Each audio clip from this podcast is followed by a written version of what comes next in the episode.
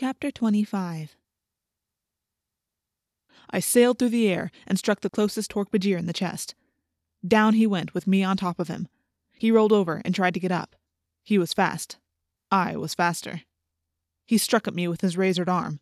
I ducked under the blow. My left paw swung, so fast even I couldn't see it. It left four oozing tracks across the Hork-Bajir's shoulder. Another Hork-Bajir. Wrist blades, elbow blades, and talons whizzed. They were like a pair of lawnmowers on full throttle. And still I was faster. I can't even remember what happened next. All I have is this image of the tiger, of me, with claws slashing and jaws snapping. I was a whirlwind of orange fur and black stripes. The Hork-Bajir fell back. I roared. They turned and ran. On one side, I saw Rachel. She lifted a Hork-Bajir up on her tusks and tossed him back over her shoulder like he was a doll. And then I saw Marco. Big Jim's massive body was ripping its way out of Marco's slight frame. Just call me King, Marco said. King Kong. The truth is, like Cassie said, gorillas are very gentle, peaceful, quiet creatures. The truth also is that they are strong. Real strong. Basically, compared to a gorilla, a man is something made out of toothpicks. Now, Hork-Bajir are pretty large creatures. They stand about seven feet high and are built for trouble. But Marco swung one big gorilla fist and hit the nearest Hork-Bajir in the stomach. The Hork-Bajir went down. Hard. I roared. Rachel trumpeted. Marco lifted the Hork-Bajir up and tossed him aside like a rag doll. The rest of the Hork-Bajir turned and ran. Now! I shouted. Before they get organized again! We charged. Rachel just plowed right through some of the small sheds and buildings like Godzilla heading for Tokyo. Marco came loping along, swinging his massive forearms, punching anything that got in his way. Whatever he punched stayed down. And I ran right down the middle, looking for any controller dumb enough to mess with me. We reached the cages. The people in Hork-Bajir inside shrank back from us. They were almost as afraid of us as they were of the controllers. Let's face it, a rescue party made up of an elephant, a gorilla, and a tiger is not what they'd been hoping for. Marco began ripping at a lock on one of the cages. The lock gave way. The door flew open. Marco did something very human to reassure them. He made a little bow, then crooked his finger at them as if to say, Come on out. Tom was the first out. He looked scared and mad and determined. I was going to send him a thought message, telling him who I was, but suddenly there was Rachel, screaming in my head. Jake! Rachel said. Look! Cassie! Cassie was nearly at the end of the infestation pier. The Hork-Bajir and Taxxon guards were still sticking to their duties. As I watched, another human was shoved headfirst into the yeerk pool. Cassie is next! I cried. Don't worry, Marco said. We'll take care of Tom. Go! Go before they do it to her!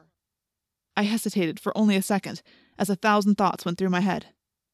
Later, I would think about that moment.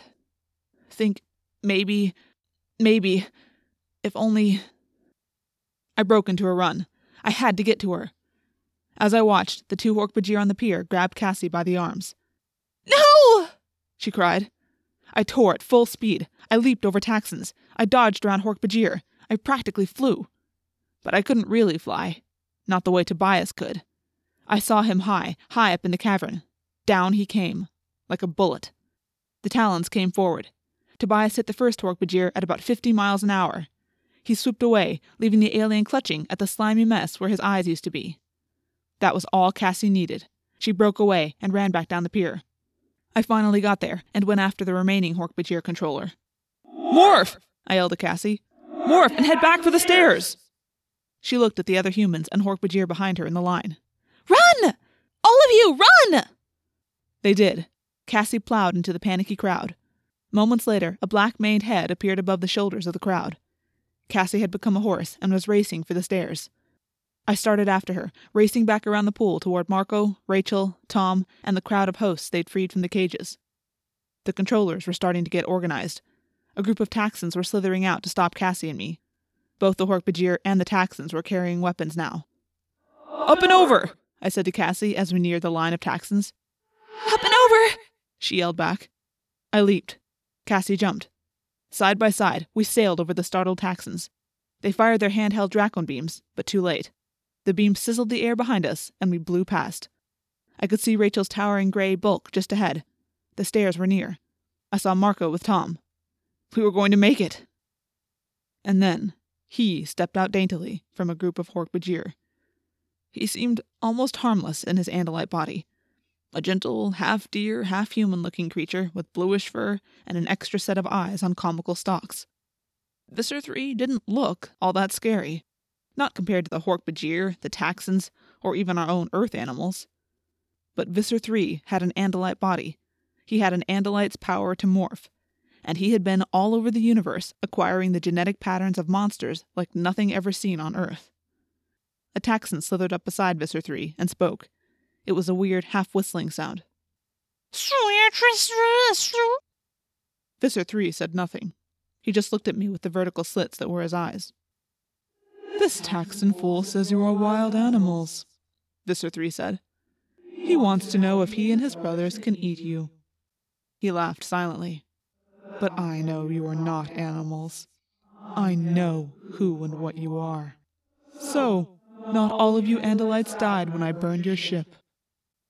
It took me a couple of seconds to realize what he meant. Then it hit me. Of course! He thought we were Andalites. He'd guessed that we were morphs, not real animals, and he knew that the Andalites were the only species with morphing technology. I compliment you on getting this far, but it will accomplish nothing. Because now, my brave Andalite warriors, it is time. Time to die. He began to morph. I acquired this body on the fourth moon of the second planet of a dying star. Like it? I realized I'd been wrong to be hopeful. We were not going to make it.